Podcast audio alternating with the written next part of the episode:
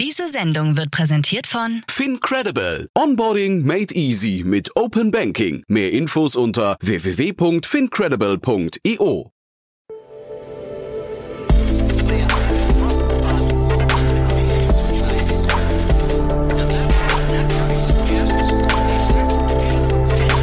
Startup Insider Daily. Investments und Exits. Herzlich willkommen zu Startup Insider Daily. Mein Name ist Jan Thomas und das hier ist unser tägliches Format Investments und Exits. Wir begrüßen hier jeden Tag die wichtigsten Investorinnen und Investoren aus Deutschland und sprechen mit ihnen über alles, was aus Investoren, Investorinnen-Sicht wichtig ist. Also zum Beispiel Finanzierungsrunden, Exits, IPOs, Geschäftsmodelle oder Trends oder sonstige Features. Also wirklich alles, was Investorinnen, Investoren wichtig finden. Heute bei uns zu Gast ist Philipp Werner von Project A und wir haben über eine, ja, es gibt sie noch, eine Series A-Runde aus Berlin gesprochen, die es in sich hat, finde ich. Eine tolle Runde, tolles Thema. Thema. Mir hat es auf jeden Fall großen, großen Spaß gemacht. Es geht natürlich ein bisschen um das Thema AI, aber es geht vor allem auch um die wichtigste Industrie in Deutschland und daher eine schöne Brücke, finde ich, zwischen ja, etabliert und neu. Das Ganze jetzt, wie gesagt, analysiert und aufbereitet von Philipp Werner von Project A. Werbung. Hi, hier ist Nina, Content Managerin bei Startup Insider. Suchst du deine nächste große berufliche Herausforderung? Dann melde dich bei uns. Wir suchen aktiv nach neuen Teammitgliedern, die Startup Insider zum führenden Informationsmedium der deutschsprachigen Startup-Szene machen wollen. Aktuell suchen wir Sales Manager, Customer Success Manager, Finanzmanager sowie Werkstudenten in den Bereichen Sales, Product und Content. Aber auch wenn keine passende Stelle dabei ist, melde dich trotzdem bei uns. Wir suchen immer nach leidenschaftlichen Menschen, die mit Startup Insider Großes bewegen wollen. Also, um mehr zu erfahren und dich zu bewerben, geh jetzt ganz einfach auf startupinsider.de/slash insider. Startup Insider Daily. Investments und Exits. Ja, ich freue mich sehr zum ersten Mal in diesem Jahr. Philipp Werner von Project A. Hallo Philipp. Moin Jan, ja, ist schon eine, eine, eine Weile her. Es ist wirklich eine Weile her, ja. Also ich habe mich gerade gewundert, warum überhaupt, aber äh, musst vielleicht mal erzählen. Also zum einen, wer ihr seid und was seitdem bei euch passiert ist. Ja, gerne. Also ich bin äh, von Project A. Ähm, wir sind ein Frühphasen-Investor ansässig in Berlin und London. Ähm, investieren mittlerweile aus der vierten Fondsgeneration, machen das also schon 10, 12 Jahre ähm, wir sind generalistisch äh, unterwegs, das heißt, wir investieren über viele verschiedene Industrien hinweg, typischerweise in der Pre-Seed, Seed oder Series A mit initialen Tickets von 1 bis 10 Millionen Euro. Und äh, man kennt wahrscheinlich einige unserer Portfoliounternehmen im, im B2C-Bereich, wäre das Trade Republic und Krü, ähm, Telemedizin aus Schweden, ähm, auch ein Unicorn. Auf der B2B-Seite wahrscheinlich Sender, Spriker, gibt noch ein paar weitere. Ähm, und was uns eben differenziert von den meisten anderen VCs, die auch in unserer Stage investieren, ist unser operativer Ansatz, weshalb wir manchmal Operational VC genannt werden. Wir haben nämlich ähm, 100 drei festangestellte Operator, die meisten davon sitzen in Berlin, ähm, die exklusiv mit unseren Portfoliounternehmen zusammenarbeiten. Ähm, das sind dann Leute auf allen möglichen Senioritätsleveln, von Talent Acquisition über Produktmanagement, Software Engineering bis hin zu den kommerziellen Teams wie Marketing, Sales etc. Ähm, und ähm, ja, das gibt uns, glaube ich, einen gewissen Edge. Ähm, das heißt, wir gehen gerne sehr operativ mit rein, machen das natürlich immer nur, wenn die Gründer das auch wollen. Ähm, aber die meisten Portfoliounternehmen nutzen ähm, diesen Added Value äh, an irgendeinem Punkt und manche sogar sehr, sehr, sehr intensiv. Hm. Und vielleicht nochmal kurz ein paar Sätze zum Markt aus deiner Sicht. Äh, ihr, ihr seid jetzt früh bis Series A unterwegs. Ähm, ich glaube, so ganz früh hat sich der Markt jetzt gar nicht irgendwie großartig verändert, oder? Ich weiß gar nicht, wie dein Blick da drauf ist, aber ich glaube, Richtung Series A ist man da ein bisschen mehr so in, in Lauerstellung, ein bisschen Abwartestellung, ne? Ja, genau. Also ähm, ich glaube, da könnten wir jetzt einen ganz eigenen Podcast zu machen, okay. aber ähm, wurde wahrscheinlich auch hier schon häufig genug thematisiert. Der Grund ist ja so ein bisschen, dadurch, dass äh, sich die, die Public Markets ähm, ja, negativ entwickelt haben, ist so ein bisschen quasi der, der, der Druck jetzt langsam angekommen mit den Funden. Ähm, das heißt, wir, es gibt deutlich weniger Series Bs, es gibt ähm, deutlich weniger Series As auch. Ähm, viele Companies, die wir sehen, haben vielleicht auch noch nicht die Metriken, um eine, eine Series A zu raisen, machen dann Seed Plus oder Seed Extensions. Mhm. Das heißt, da ähm, passiert schon viel in dem Bereich. Und dann natürlich so die, die frühen Runden, würde ich sagen, sind weitgehend unverändert. Es ist natürlich schon schwerer geworden, generell zu raisen. Aber wenn man ein, ein sehr starkes Team hat und sich einem großen Markt widmet, dann kann man immer noch sehr, sehr gute Pre-Seeds ähm, und Seed raisen. Ähm, also der Teil des Marktes, würde ich sagen, ist immer noch extrem aktiv. Und so als äh, Folgeinvestor, wie guckt man denn auf jemanden, auf ein Startup, das jetzt irgendwie so eine Extension oder eine Plus oder eine, also eine Bridge oder sowas äh, vorher geraced hat, äh, geraced hat? Ist das ein, ein Warnsignal für euch? Guckt man dann genauer hin oder ist das einfach mittlerweile einfach die Normalität, dass jemand quasi sagt, ich muss mit der, mit, ich habe meine KPIs, meine Meilensteine noch nicht erreicht, ich muss einfach nochmal verlängern und äh, geht dann einfach, geht einfach später ins Gespräch? Also ich würde jetzt nicht sagen, dass es per se ein Makel ist. Ähm, ganz im Gegenteil, ich glaube, äh, Folgeinvestoren wissen auch, dass der Markt gerade schwierig ist. Ähm, dass es in, auch mal viel interne Runden gibt, um eben nochmal die, die Runway zu verlängern, bis man dann die Series A-Metriken zeigen kann, ist jetzt auch nichts furchtbar Ungewöhnliches. Ähm, also würde ich jetzt nicht sagen, dass das ähm, unbedingt ein negatives Signal ist. Natürlich sind so die Top 5 Prozent schon immer noch diejenigen, die es äh, auch ohne weitere Runde hinbekommen. Mhm. Ähm, 3x year zu wachsen und eben die Series A-Metriken zu zeigen.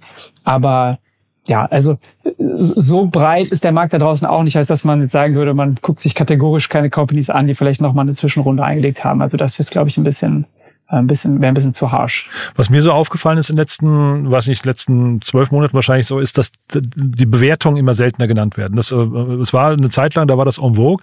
Mittlerweile ähm, hält da jeder sich sehr bedeckt. Äh, ist das, weil die Bewertungen runtergegangen sind oder ist, äh, ist das Thema Bewertung aus deiner Sicht generell nicht mehr so wichtig und war vorher einfach vielleicht auch ein Thema, was für die, für die Gründerinnen und Gründer generell schwierig war, weil man dann jetzt sich reinbewegen muss und man dann sowieso nicht die Bewertung immer wieder steigern kann? Ja, ich glaube ein bisschen beides. Ne? Also einerseits sind Bewertungen gerade in den frühen Phasen, wie wir wissen, ja auch ein Stück weit arbiträr. Ähm, zum anderen gibt es natürlich viele Companies, die schon ein bisschen weiter sind und vielleicht irgendwie schon ähm, Unicorn-Potenzial hatten oder eine Unicorn-Bewertung hatten, ähm, vielleicht nicht mehr in der Lage, die dann heute zu rechtfertigen und wollen entsprechend nicht unbedingt über Bewertungen sprechen. Da gibt's wieder auch, glaube ich, viele frühphasige Gründer, die da vielleicht ein bisschen draus lernen und sagen, hey, mh, Bewertung muss man jetzt nicht unbedingt extern kommunizieren. Mhm. Ja, und ich glaube generell, das, das äh, sage ich auch immer vielen Gründern, gerade in den frühen Phasen mh, auf Bewertung zu optimieren, ist jetzt auch nichts, was ich unbedingt empfehlen würde. Es ist natürlich immer irgendwie, liegt natürlich nahe für Gründer, das zu tun. Aber man muss dann eben auch da reinwachsen in der nächsten mhm. Finanzierungsrunde. Und das ist, glaube ich, das, was jetzt ja viele Gründer vor Probleme stellt, die eben in den Hochphasen vor ein, anderthalb Jahren, zwei Jahren ihre Runden geraced haben und jetzt äh, potenziell von der Downround stehen ähm, oder zumindest sehr gut argumentieren können, warum sie jetzt in die Bewertung reingewachsen sind, die sie damals ähm, schon angelegt haben. Hm. Dann lass uns mal zu dem Thema übergehen, das du mitgebracht hast. Ähm, da, also es ist ja wirklich eine schöne Runde, finde ich. Also zumindest bin mal gespannt, was du gleich dazu sagst. Und wir haben ja auch gerade über Sender schon gesprochen aus eurem Portfolio. Da, das ist ja auch noch eine schöne Brücke hier rein, ne? Ja, genau. Ich habe äh, eine Company mitgebracht, ähm, die in Berlin ansässig ist und Spread AI heißt. Ähm, und die haben gerade ihre Series A ähm, announced und zwar von HV. Ähm, ähm, Cavalry hatte die Runde davor angeführt und ist wieder mitgegangen.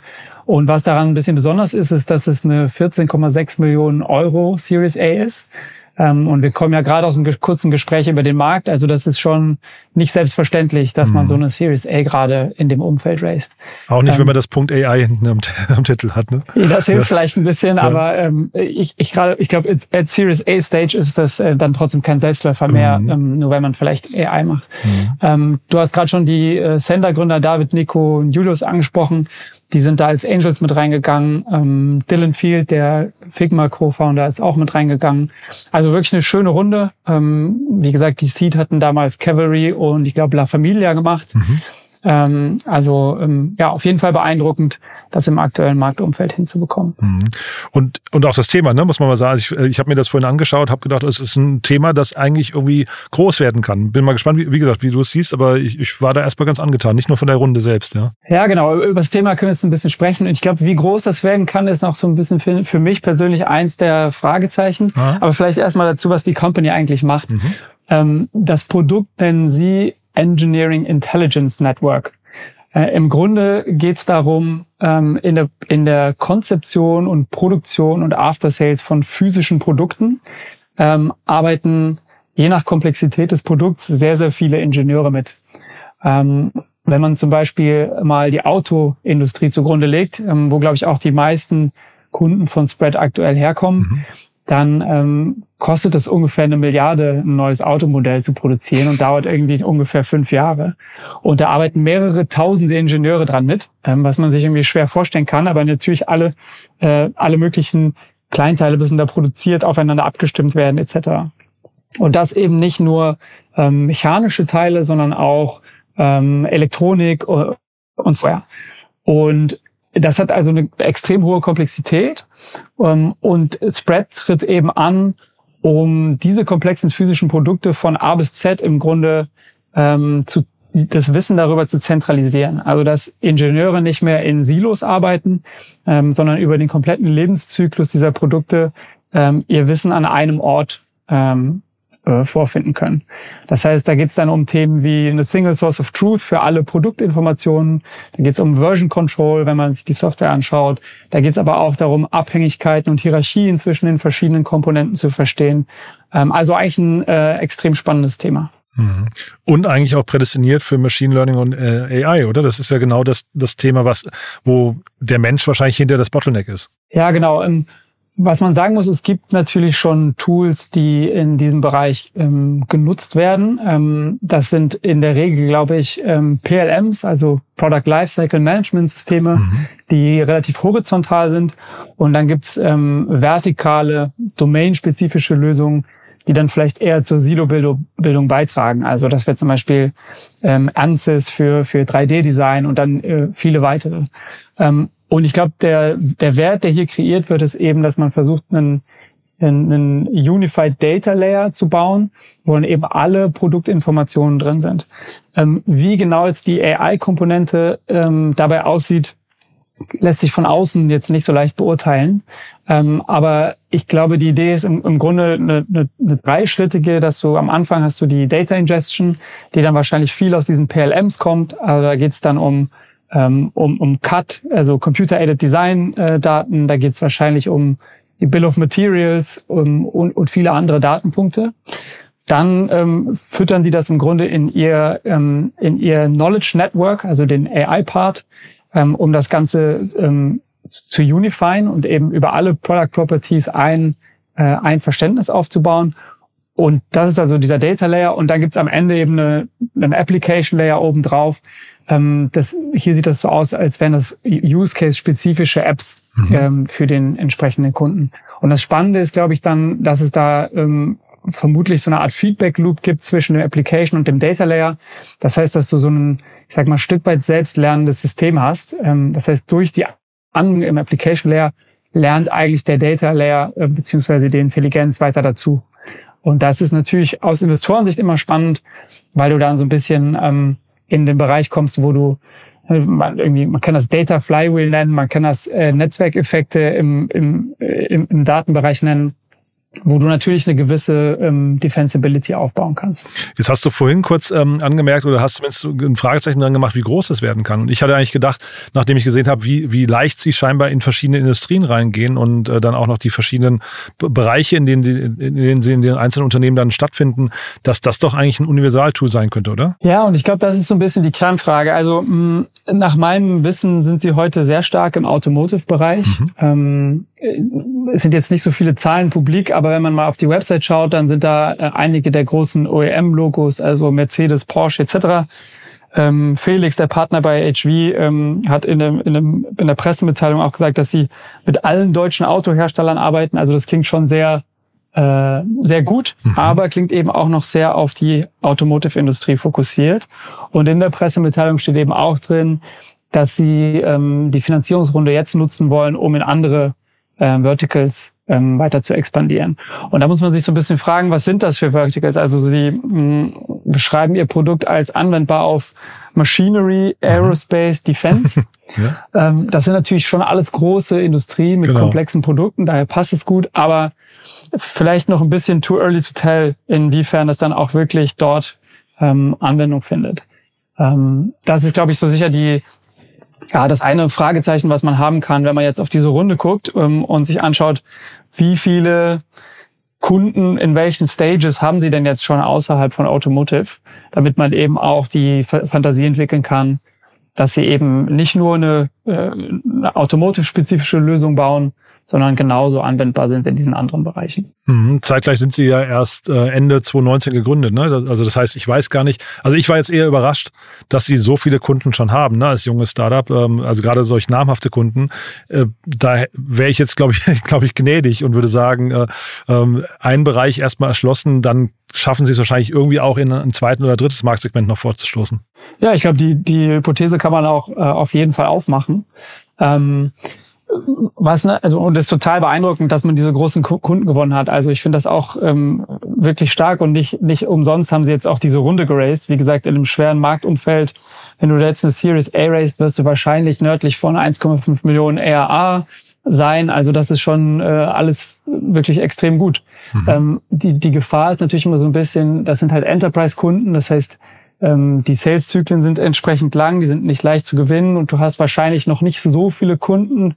Das heißt, die Revenue Concentration ist vermutlich äh, relativ hoch und dann eben halt auf einer Industrie. Das heißt, ähm, ich glaube, man kann leicht die Hypothese vertreten, dass sie es hinbekommen, wenn man sich vielleicht deren Pipeline anschaut, äh, in andere Industrien zu gehen. Man kann aber eben auch sagen, hey, das ist vielleicht noch so das, was sie jetzt beweisen müssen.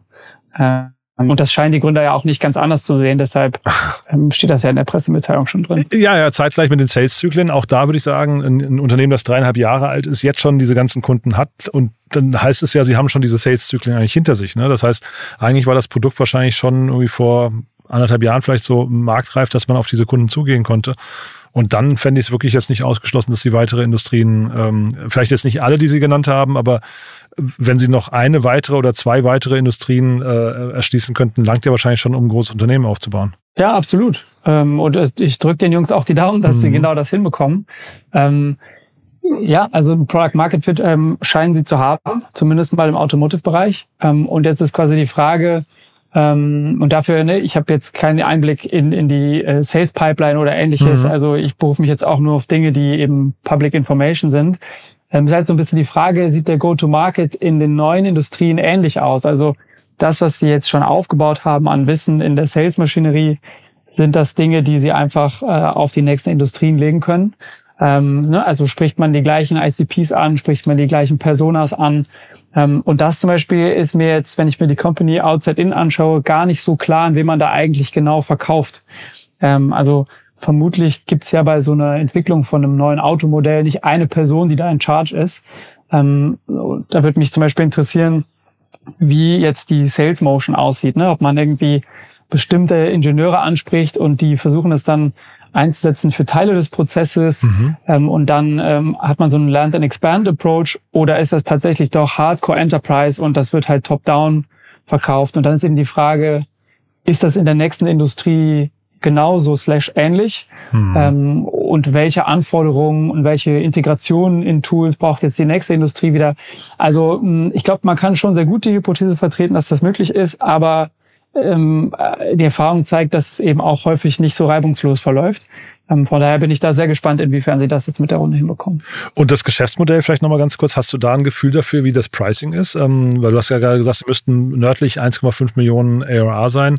Ähm, also man sieht jetzt hier so, ich habe gerade mal geguckt, so ungefähr 15 Logos, die da so durchwandern. Äh, lass es vielleicht, vielleicht hinterher 20, 30 Kunden sein, aber dann ist man wahrscheinlich bei einem Kunden schon irgendwie, beim Kundenwert schon bei, ich weiß nicht, 50 bis 100.000 Euro pro Jahr, ne?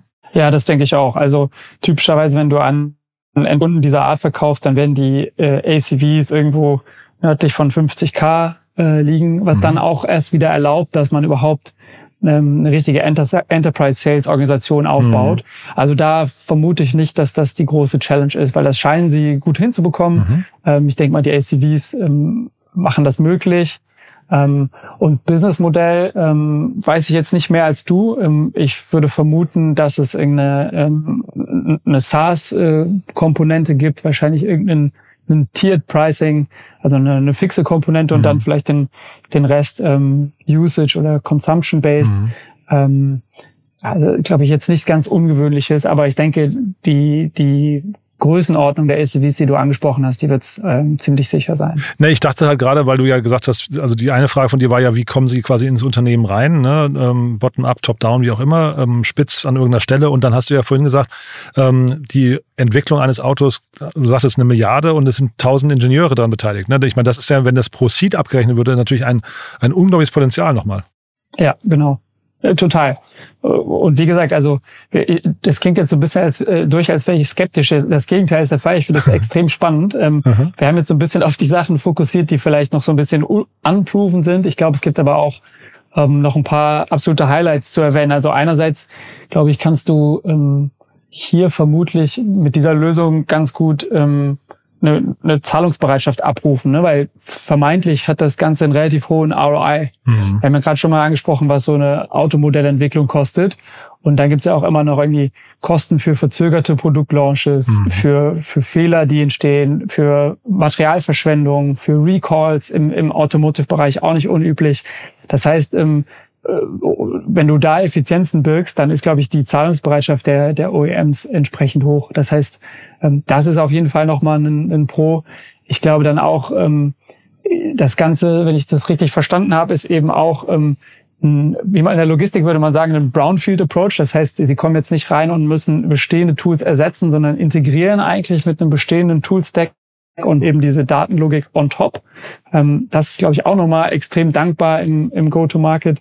Und dann hast du ja vermeintlich auch einen starken Login-Effekt. Das heißt, ich glaube, mit ähm, Churn werden die äh, nicht unbedingt viel zu tun haben. Das, mhm. Nämlich wenn du diese, ne, es müssen jetzt nicht direkt die tausend Ingenieure sein, aber wenn du eine große Anzahl von Ingenieuren über diesen kompletten Lifecycle eben in dem Tool drin hast, dann hast du halt einen gewissen Login.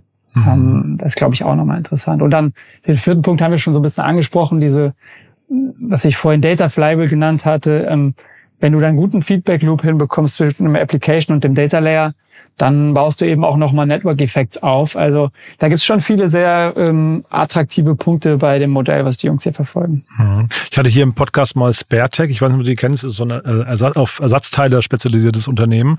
Und ich habe mich gefragt, ob die hier sogar eine Brücke ähm, bauen können oder ob die es vielleicht sogar kannibalisieren können irgendwann mal. Wenn du halt so nah an den Ingenieuren bist, dann ist ja der Ersatzteilprozess, möglicherweise die Lieferketten hinten raus, äh, auch nicht mehr so weit weg, ne? Ja, SpareTech ist auch eine super spannende Firma. Ähm, äh, ich würde sagen, der Overlap liegt hauptsächlich im ICP, also die sprechen im Grunde gleichen ähm, Kunden an, mhm. aber halt mit einem anderen Painpoint. Ne? Also da geht's dann weniger eigentlich um die um das, also es geht, äh, ein kleiner Teil ist natürlich überlappend. Wenn man jetzt aus Lifecycle-Perspektive da drauf schaut, dann guckt Sparetech eigentlich mehr auf, ähm, auf das Ersatzteilmanagement mhm. und, und, und die Maintenance, als dass es jetzt viel um Neukonzeption von, von Produkten geht. Von daher, ich glaube, sehr ähnlich im, im vermeintlich im ICP und im Go-to-Market. Mhm. Ähm, Enterprise Sales auf jeden Fall. Ähm, auch, glaube ich, ein guter Login, weil die halt im Grunde den Ersatzteilkatalog irgendwann in, in einem Tool drin haben. Ähm, das heißt, kommst auch nicht mehr so leicht raus. Äh, auf jeden Fall auch eine extrem spannende Company. Ja, ob die sich jetzt wirklich in die Quere kommen in den nächsten Jahren, würde ich ehrlich gesagt nach allem, was ich über die beiden Unternehmen weiß, jetzt nicht unbedingt vermuten. Ne, kann ja auch eine Chance sein, vielleicht sogar gemeinsam zu vermarkten. Ne? Also, ähm, dass man vielleicht manchmal, wenn man sowieso mit den gleichen Kundengruppen spricht, dann sagt, hier, guck mal, wir haben eigentlich zwei, zwei Pain-Punkte, die wir äh, für euch lösen können. Äh, lass uns mal einen Termin machen. Ja, ich glaube, es kann schon Sinn machen, auch vielleicht über Integration zwischen den beiden nachzudenken. Ah, ja, denn okay weil ähm, Spread ja im Idealfall extrem viel auf Komponentenebene weiß, ähm, kann man sicher auch gut mit äh, SpareTech interagieren, in dem Sinne, dass man ähm, Intelligenz darüber austauscht, welche Spare jetzt ähm, wie oft wo zum Einsatz kommen etc. Das sind ja alles Dinge, die SpareTech im Grunde am, am Anfang einmal erheben muss. Ne? Die müssen ja verstehen, mhm. wie sieht jetzt so eine Bill of Materials aus ähm, und wo und in welcher Anzahl sind jetzt diese Ersatzteile heute schon ähm, vorrätig. Hm. Ja, ich hatte nur auf der äh, Webseite von Spread AI, AI hatte ich gesehen, dass sie halt eben genau dieses Bild haben mit Add a Spare Part to your card. Ne? Da habe ich gedacht, das könnte irgendwo so eine Verknüpfung sein, aber ähm, müssen wir jetzt auch nichts, nichts äh, ähm, was nicht reininterpretieren, was vielleicht noch noch noch gar keinen Sinn macht. Aber ich finde es auf jeden Fall ein, super spannendes Thema. Ich bin also ne, ich bin gar nicht so skeptisch, dass das äh, groß werden kann, weil wenn sie diese eine äh, Industrie ist vielleicht die spannendste auch äh, schon geknackt haben, dann kann man die internationalisieren und zeitgleich ähm, sie haben Miele zum Beispiel habe ich gesehen auf der Webseite drauf. Die sind ja jetzt kein typischer Autozulieferer, die sind ja eher in, was nicht, anderen Bereichen unterwegs, so diese ganzen, weiß gar nicht, wie heißt es, weiße, weiße Maschinen oder sowas, ne? Also weiße Haus, Ware, genau. Weiße Ware, und, ja, danke, und ne? Rheinmetall ne? haben sie auch, ist mehr so aus der Rüstungsindustrie. Also sie scheinen schon ähm, hinzubekommen, ähm, erste Kunden aus den, aus den anderen Industrien zu gewinnen. Ähm, wie gesagt, ich wollte jetzt gar nicht so skeptisch klingen. Wie nee, nee, nee, war ja gar nicht. Nee, nee, ich, hast du, bist du auch gar nicht. Ne? Ich fand, fand aber nur so die Frage, wie groß kann es werden? Da würde ich fast sagen, also jetzt nach der Runde und, und äh, vor allem den ganzen Logos hier ähm, bin ich da eigentlich schon ganz zuversichtlich. Das freut mich. Cool. Ja, die holen wir mal im Podcast, ähm, dann stellen wir Ihnen nochmal quasi die Fragen, die jetzt offen geblieben sind. Haben wir für den Moment was Wichtiges vergessen? Was meinst du? Ja, ich hoffe nicht. Also wie gesagt, ich habe mir das auch so ein bisschen outside in angeschaut, ähm, aber würde mich freuen, wenn du die Jungs mal einen Podcast holst und sie dir dann erzählen, was ich alles äh, fehlinterpretiert habe. Äh, da ja, oder richtig natürlich. Auch, ne? auch rein. ja, cool, Philipp. Du, da hat's mir großen Spaß gemacht. Dann vielleicht zum Schluss nochmal dein Call to Action oder Call for Startups. Wer darf sich melden bei euch? Ja, ich habe ja eingangs schon gesagt, ähm, dass wir Pre-Seed, Seed und Series A machen, also relativ breiter Bereich. Ich persönlich ähm, schaue immer sehr gerne auf Themen im Bereich Supply Chain, Logistik, Construction ähm, und auch äh, Energy. Das heißt, ähm, wenn jetzt Gründer zuhören oder Gründerinnen, die in dem Bereich unterwegs sind, dann meldet euch gern. Super. Lieben Dank und dann bis zum nächsten Mal. Ne? Danke, mach's gut. Ciao, ciao. Werbung. Hi, hier ist Paul, Product Manager bei Startup Insider. Willst du wissen, welche Startups aus Hamburg, Mannheim oder vielleicht auch Bielefeld sich mit künstlicher Intelligenz beschäftigen? Oder wie zum Beispiel das Portfolio von Earlybird oder HV Capital aussieht? Entdecke all das und noch viel mehr auf unserer Plattform. Kostenlos und ohne Begrenzungen. Unsere Datenbank umfasst über 20.000 Profile aller relevanten Startups, Investoren und Personen, die darauf warten, von dir entdeckt zu werden. Also, wenn ich dein Interesse geweckt habe, schau einfach mal auf unserer Plattform vorbei unter startupinsider.de/slash insider. Startup Insider Daily, Investments und Exits. Der tägliche Dialog mit Experten aus der VC-Szene. Ja, das war Philipp Werner von Project A Ventures. Hat mir großen Spaß gemacht. Hat man gemerkt, glaube ich, ein tolles Thema. Bin sehr gespannt, wie groß das wird. Und ich habe ja gerade schon gesagt, wir werden versuchen, die Gründer von Spread AI hier in den Podcast zu bekommen. Wenn es euch auch gefallen hat, gerne weiterempfehlen. Vielleicht kennt ihr jemanden, der im AI-Umfeld tätig ist, der hier mal reinhören sollte. Oder jemand, der in der Automobilindustrie tätig ist oder in der Maschinenbauindustrie oder im Space Tech-Bereich oder, oder, oder. Also ihr habt es ja gerade mitbekommen, für wen diese Folge interessant sein könnte. Gerne weiterempfehlen und ansonsten nochmal wie jeden Tag der Hinweis auf unsere Plattform www.startupinsider.de. Dort findet ihr jetzt nach und nach alle Informationen zu den Startups, die wir hier besprechen und natürlich auch zu allen anderen Startups aus dem deutschsprachigen Raum, aber auch Investoren, Business Angels, Nachrichten, Jobs, Podcasts und so weiter und so fort. Ihr wisst, wir bauen eine große Plattform auf, freuen uns über Feedback, freuen uns über Besucher, freuen uns über Menschen, die die Plattform gerne benutzen und zum Beispiel unsere Newsletter abonnieren. Aber vielleicht noch ganz zum Schluss, wir freuen uns auch über Menschen, die sich bei uns bewerben. Wir suchen gerade Mitarbeiter und auch die Jobausschreibung findet ihr auf unserer Plattform im Menüpunkt Arbeite mit uns. Dort findet ihr alle Stellen, die wir gerade offen haben, zum Beispiel im Bereich Data, Sales, Tech, Content. Wir suchen Werkstudenten und Praktikanten und wir freuen uns natürlich auch vor allem über Menschen, die sich einfach ja proaktiv bei uns bewerben, gar nicht auf eine konkrete Stelle, sondern einfach nur von sich aus denken, sie wären ein guter Fit und wissen noch gar nicht genau, in welchem Bereich sie passen könnten. Das können wir auch gerne zusammen rausfinden. Ja, das war's von meiner Seite aus. Euch einen wunderschönen Tag, hoffentlich bis nachher oder falls nicht bis nachher, dann hoffentlich bis morgen. Ciao, ciao.